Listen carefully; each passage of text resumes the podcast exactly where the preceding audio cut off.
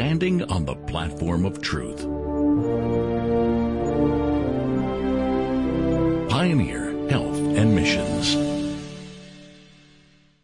The forgotten design of the first angel's message. This is what I want to talk about. And why I say forgotten is because I think the first angel's message has been preached a lot with intellectual theory and not with the practical application. And so I think there is something for us to gain and to try to bring that heart and purpose back to the first angel's message. So let's, let's begin. First angel's message. Revelation 14, 6 to 7 says, And I saw another angel fly in the midst of heaven, having the everlasting gospel to preach unto them that dwell on the earth, and to every nation, and kindred, and tongue, and people, saying with a loud voice, Fear God and give glory to him, for the hour of his judgment is come and worship him that made heaven and earth and the sea and the fountains of waters. So, notice how this message is given. We see to preach, saying with a loud voice. So this message is to go out with power. Power. Who believes the first angel's message is important in our day? Raise a hand. Yes? Excellent who is interested in having the first angel's message go out with power? All in agreement. I appreciate that.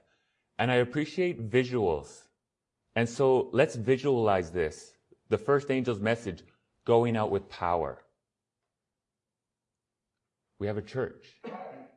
We have a church.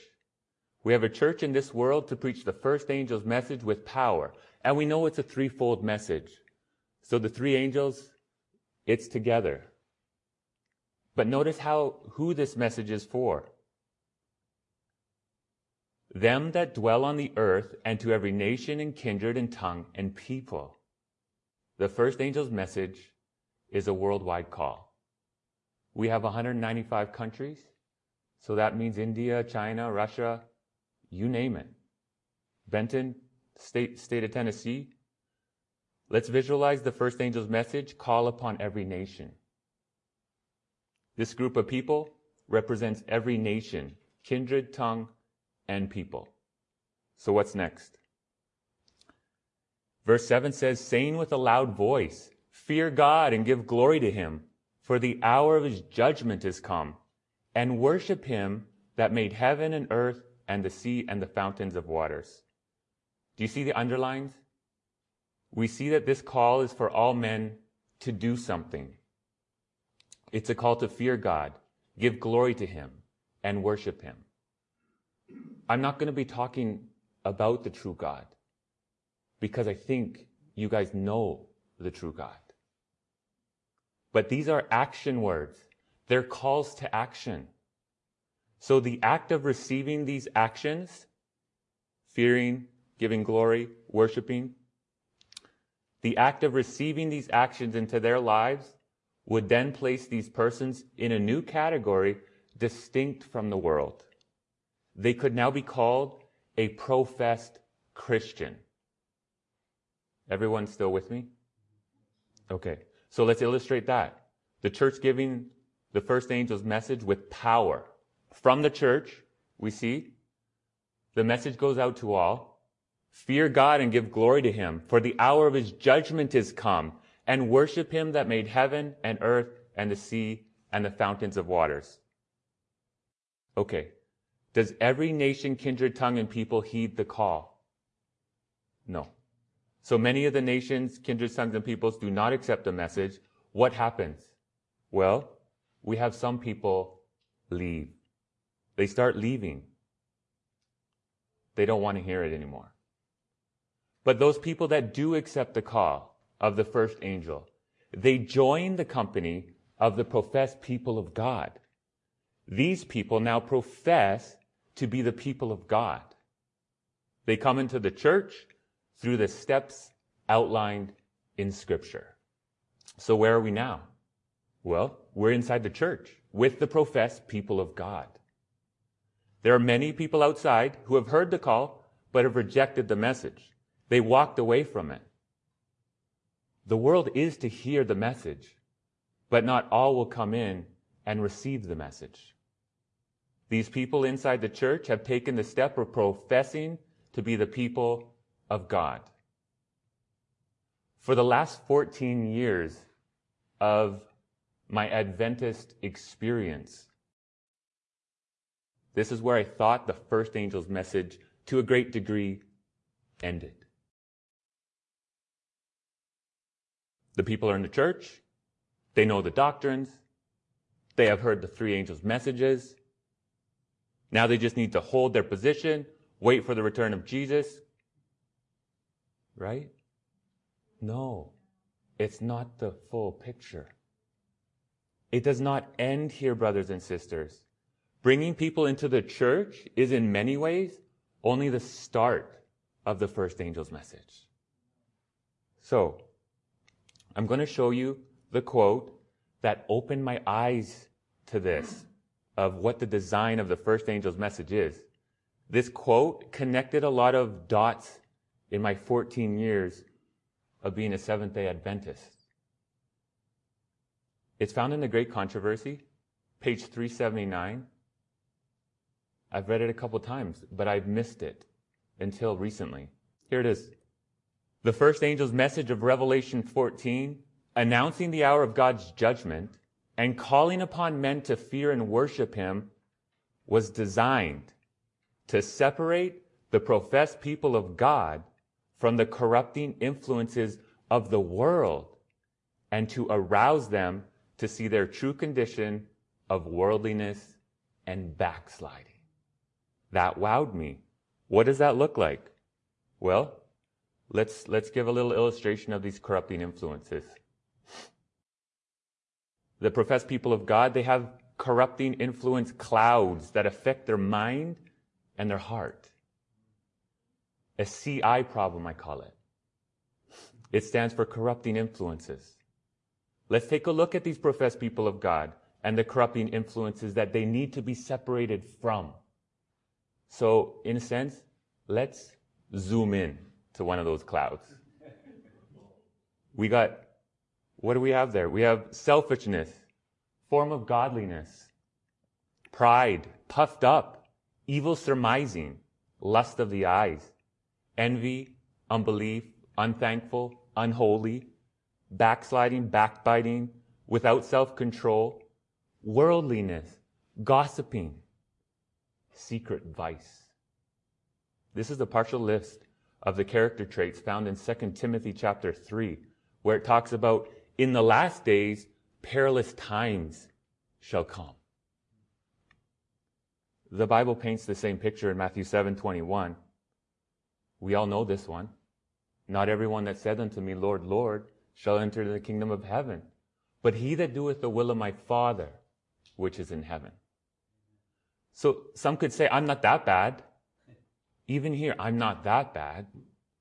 I don't see myself. Well, examine yourselves whether you be in the faith. You know? Are you here? Are you here right now? Examine yourselves whether ye be in the faith. A professed person of God does not need all these characteristics in their heart. They only need one of them to cause a serious problem. I've heard that one sin cherished little by little, it debases the character. How are the professed people of God to be helped from these corrupting influences? Well, in Great Controversy, page 315, talking about Christ's first advent, we can find a lesson for our day. It says the following The watchmen upon the walls of Zion should have been the first to catch the tidings of the Savior's advent the first to lift their voices to proclaim him near, the first to warn the people to prepare for his coming, They were at ease, dreaming of peace and safety, while the people were asleep in their what? Sins. Is Jesus coming again? We can take this. Are we in need of watchmen upon the walls of Zion? The attentive watchman warns the people to prepare. And what is the problem? The people are asleep in their sins. The, the quote continues Jesus saw his church like the barren fig tree, covered with pretentious leaves, yet destitute of precious fruit. There was a boastful observance of the forms of religion, while the spirit of true humility, penitence, and faith, which alone could render the service acceptable to God, was lacking. Do we want our service acceptable to God? Well, we see what we need from that verse or from that quote. The spirit of true humility, penitence, and faith. Instead of the graces, the quote continues, instead of the graces of the Spirit, there were manifested pride, formalism, vainglory, selfishness, oppression. A backsliding church closed their eyes to the signs of the times. So we have a little definition, definition of a backsliding church. Some characteristic of them. Let's go back to the summary. What was the design of the first angel's message? In the underlined, it says, was designed to separate the professed people of God from the corrupting influences of the world and to arouse them to see their true condition of worldliness and backsliding. Corrupting influences. This is in the church. This is in the church. Um, these people know the doctrines. They know it. These people may know the truth about the Father and the Son. The first angel's message is heard, and the professed people of God are to wake up and are aroused by the first angel's message to begin seeing their true condition of worldliness and backsliding. So we zoom in again and we remember these corrupting influences. They begin to see what's in their hearts and minds that is of a corrupting influence. So one question to ask right now is this. Simple. How to separate the corrupting influences? Well, how is this done? How are the professed people of God separated from the corrupting influences of the world through the first angel's message? The answer lies in what the first angel's message has. Let's go back to Revelation 14, 6. What does it have? Amen. The professed people of God hear the gospel of Christ preached through the first angel's message, and it changes them. So we see, it changes them. The gospel comes. And we have now gospel influences. The gospel influences the professed people of God. And what happens? it changes them. It changes them. The first angel's message with the everlasting gospel has power to separate the professed people of God from the corrupting influences of the world. What kind of power is this? It's the same power talked about in Romans 1:16. I'm not ashamed of the gospel of Christ. It is the power of God unto salvation to everyone that believeth to the Jew first and also to the Greek. I'm not even able to get up here without the gospel of Christ. I am recognizing my need. And we all can recognize our need.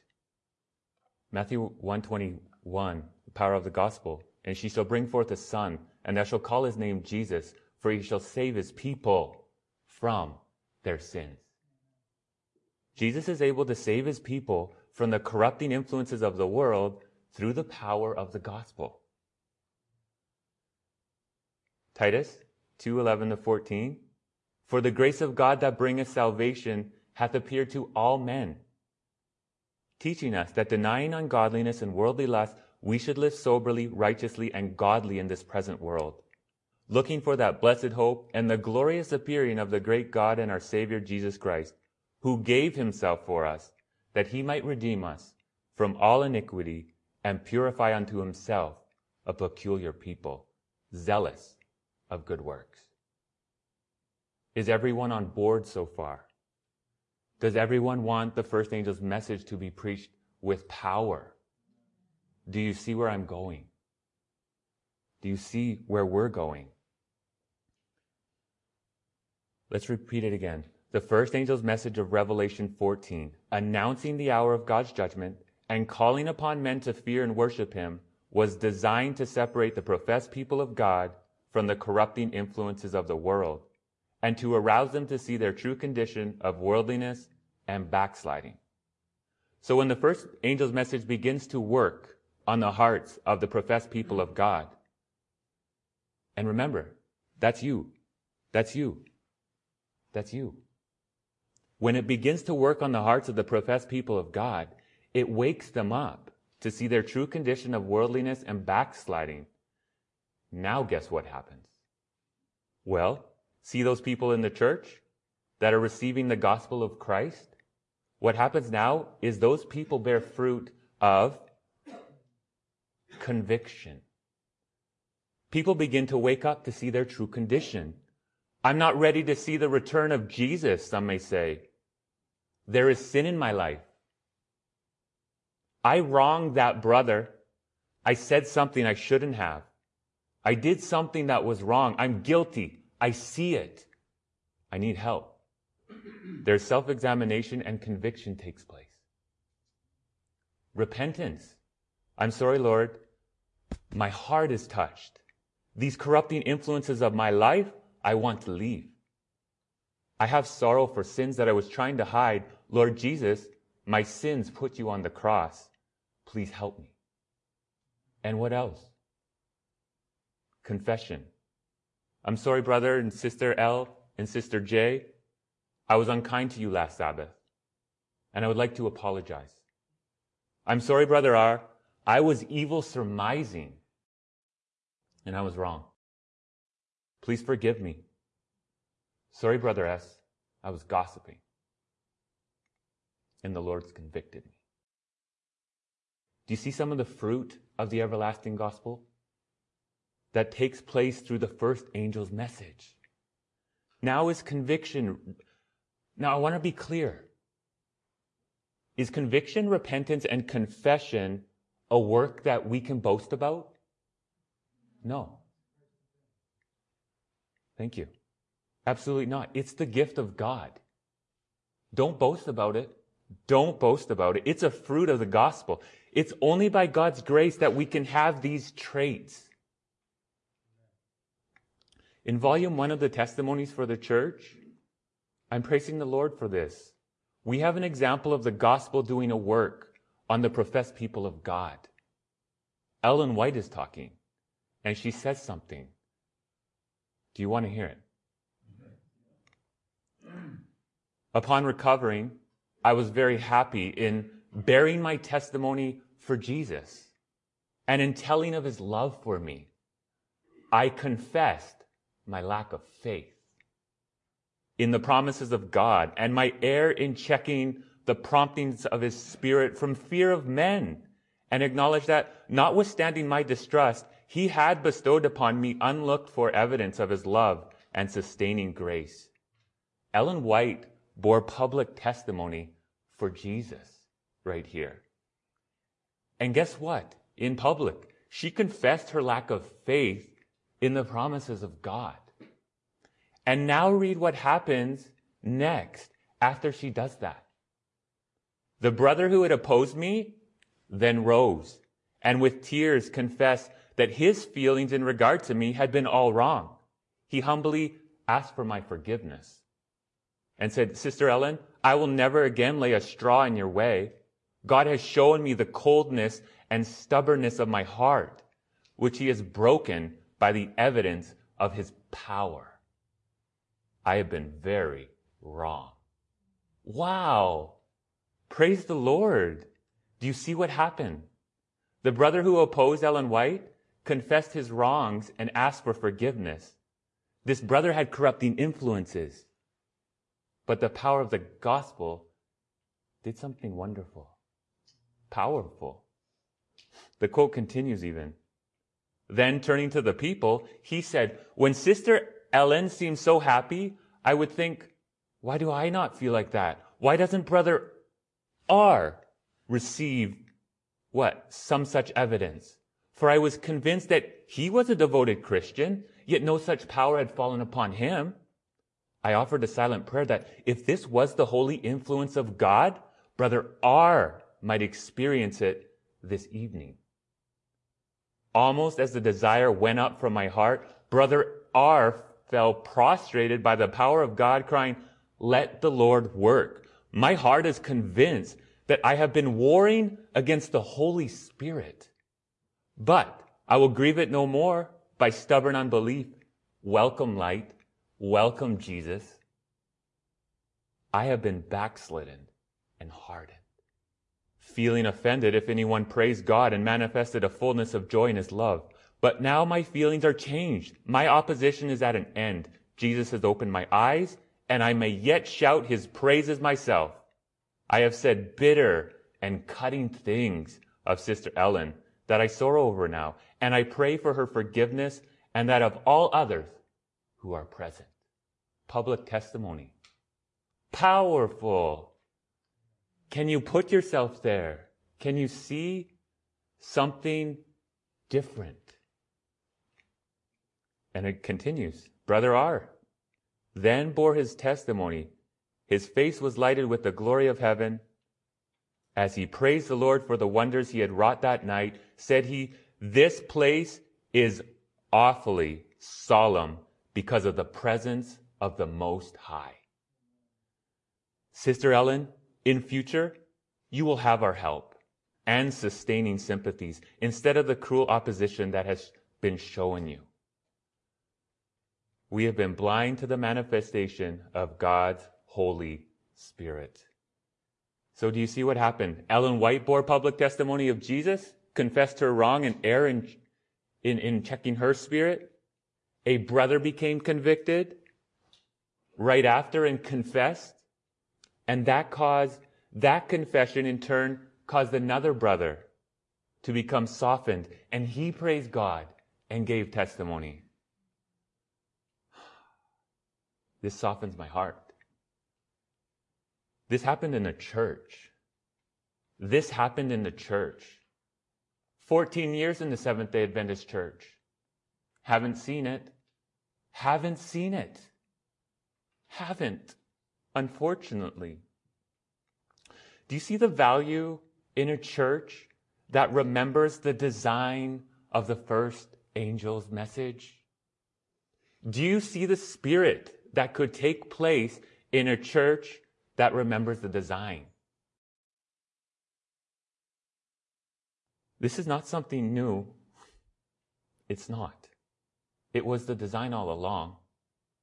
We've forgotten. We need to return back to the platform of truth. Jeremiah 6:16 Thus saith the Lord stand ye in the ways and see and ask for the old path where is the good way and walk thereon and ye shall find rest for your souls. Do you see conviction, repentance and confession as a good way? Unfortunately, the verse in Jeremiah doesn't end there. It continues, the last sentence. Look. But they said, We will not walk therein. We will not. Oh Lord, have mercy. We have a choice, brothers and sisters. This church, I'm only here this Sabbath, but this church can do something. This church can remember I'd like for us to read some of the stories that have taken place when the first angel was preached with power. Now, these testimonies are from the book Great Controversy, in the chapter specifically relating to the three angels' messages. And before I share them, I need your attention.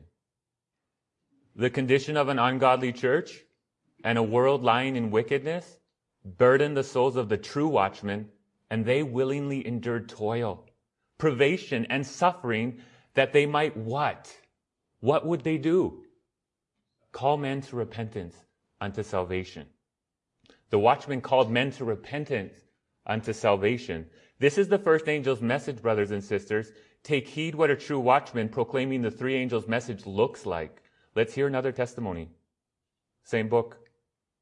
Everywhere, the searching testimony was heard, warning sinners, both worldlings and church members, to flee from the wrath to come. Like John the Baptist, the forerunner of Christ, the preachers laid the axe at the root of the tree and urged all to bring forth fruit, meet for repentance.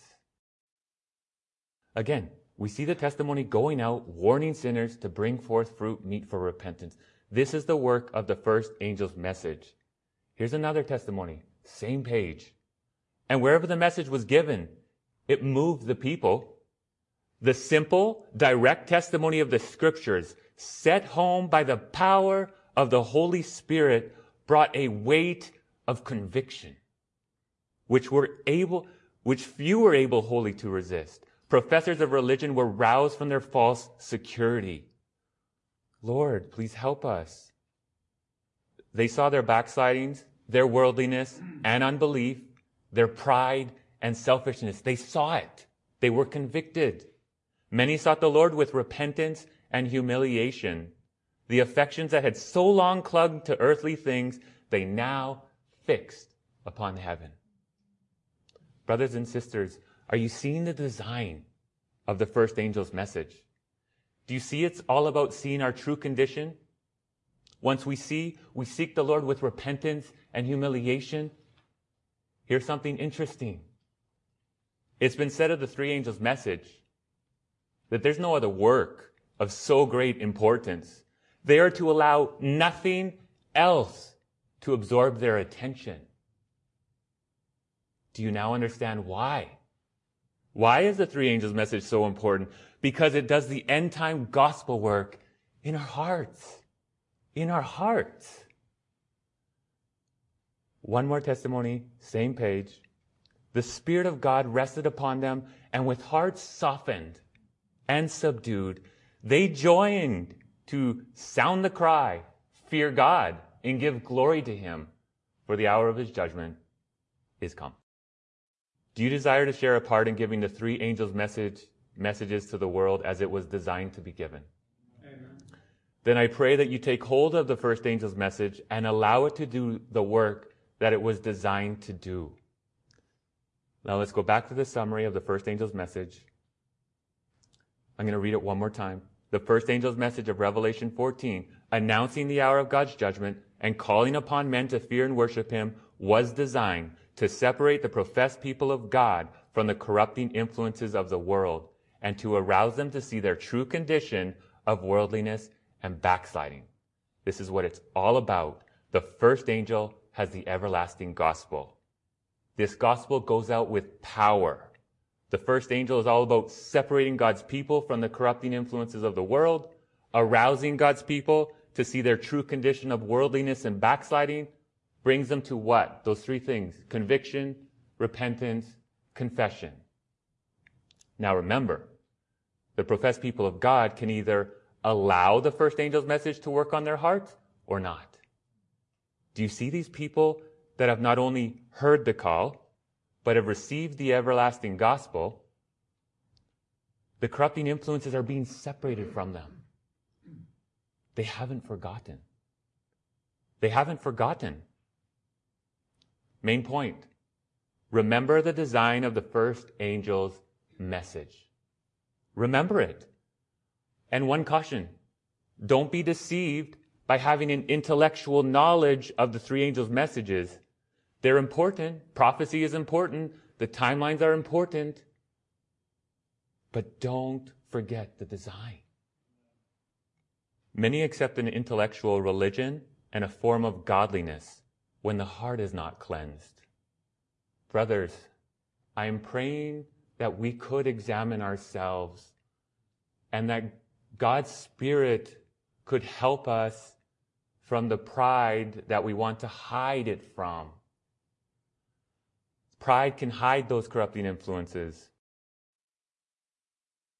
If the gospel is not, is, do, is not doing heart work in your life, then you are in great danger. You're missing the design of the first angel's message. The design of the first angel's message, which is part of the threefold message, is a very practical message. I can be up to date in prophecy. I can know the signs of the times, and yet my heart not be cleansed. I could be up here and my heart not be cleansed. I am well aware that we are to catch the steady tread of events ordained by God to take place. But woe is on the preacher. Woe is on the minister. Woe is on the church member who forgets the design of the three angels' message and does not allow that message to separate the people from the corrupting influences of the world. Now, the corrupting influence, influence of pride could be spreading through someone's heart and mind, yet they be lulled to a false security because they got doctrine. And they have it just right here and they can they can do circles around me in doctrine. Circles. But where's the heart? Is the did have they forgotten the first angel's message though i have the gift of prophecy and understand all mysteries and all knowledge and though i have all faith so that i could remove mountains and have not charity i am nothing remember the design of the first angel's message now I'm going to share with you a sad fact. And I'm sorry for some sadness, but there is hope. It's a sad fact that the reason why many dwell so much on theory and so little on practical godliness is that Christ is not abiding in their own hearts. We just talked about that in Sabbath school. They do not have a living connection with God. Many souls decide in favor of the truth from weight of evidence without being converted. Practical discourses were not given in connection with the doctrinal, that as the hearers should see the beautiful chain of truth, they might fall in love with its author. We need to go there. This church needs to remember. I want to come back here. I want to see. I want to see. I want to take this home to me. I need it. Now, are you able to hold on for one more quote? I put it in this morning. If you could stay with me one more time, this is very interesting. Christ was manifested as the Savior of men. The people were not to trust in their own works, in their own righteousness, or in themselves in any way, but in the Lamb of God, which taketh away the sins of the world. In him the advocate with the Father was revealed. Through him the invitation was given. Come now, and let us reason together, saith the Lord.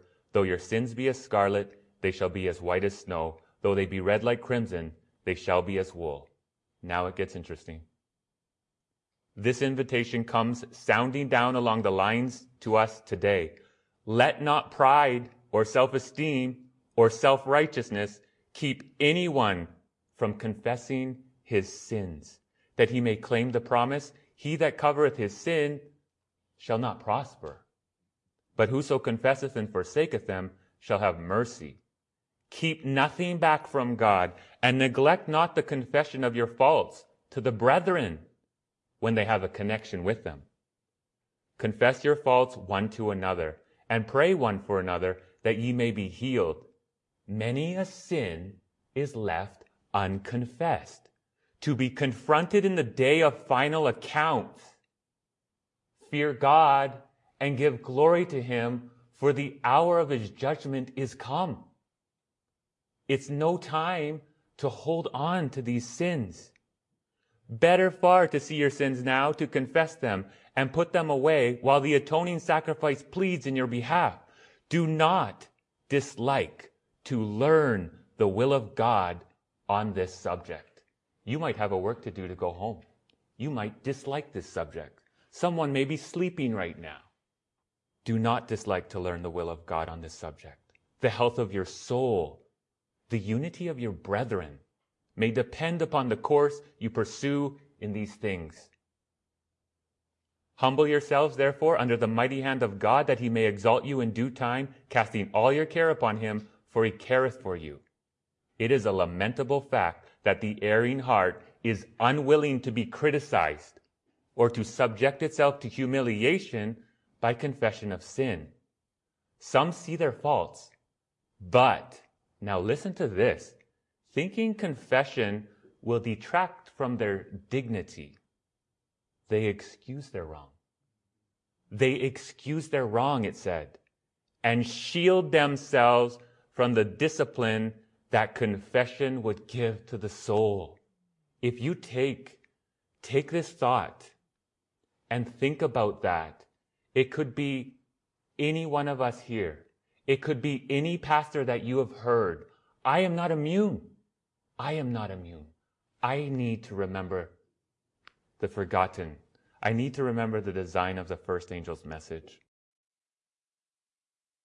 The thought of their manifest error will remain to embitter their enjoyments and embarrass their movements. For in passing out of the path of confession, they fail to be faithful examples to the people. The ministers are to be like this. The church members are to be like this. They fail to be faithful examples to the people. They see the errors of others. Oh, they're good at that. They're good at that. But how can they have courage to give the advice? Confess your faults one to another and pray one for another that ye may be healed when they have failed to follow the instruction, instruction in their own lives. I think you're catching on. The last quote, how much will ministers or people learn of a truth which they thrust aside and forget if possible because it's not agreeable, because it does not flatter their pride? but reproves and pains ministers and people. If saved at all, must be saved day by day, hour by hour. Just what our brother in Sabbath school mentioned. They must hunger and thirst for the righteousness of Christ, the illumination of the Holy Spirit. Church members, those placed in positions of trust must be baptized with the Spirit of God or they will not be qualified for the positions they accept. Last quote, and you will not see more words. A man may have a knowledge of the scriptures which will not make him wise unto salvation, although he may be able to master his opponents in public controversy. If he does not have a yearning of soul after God, if he does not search his own heart as with a lighted candle, fearing that any wrong should lurk there, if he is not possessed with a desire to answer the prayer of Christ, that his disciples may be one as he is one with the Father, that the world may believe that Jesus is the Christ. He flatters himself in vain that he is a Christian. So, who, desi- who desires to remember the design of the first angel's message? Oh, I'm hoping that everyone here gets it, takes it, loves it, and shares it. YouTube, you have a disadvantage. You're not a church. You don't have a congregation that can help. A sister confesses and it helps the brother confess. We need to come together. Thank you. Yeah. So let's pray. Heavenly Father, I just ask for forgiveness for my sins, my shortcomings, even in this presentation. I pray, Father, that your Spirit can continue, in spite of me, to work on the hearts of my brothers and sisters. Continue to give them that day by day experience with your only begotten Son, and that we could go forward in faith and in power, truly giving the proper design of the first angel's message. And I thank you, Father, for this time. I thank you for your mercy. And I thank you for the righteousness of Christ. We pray this in Christ Jesus' name. Amen. Standing on the platform of truth.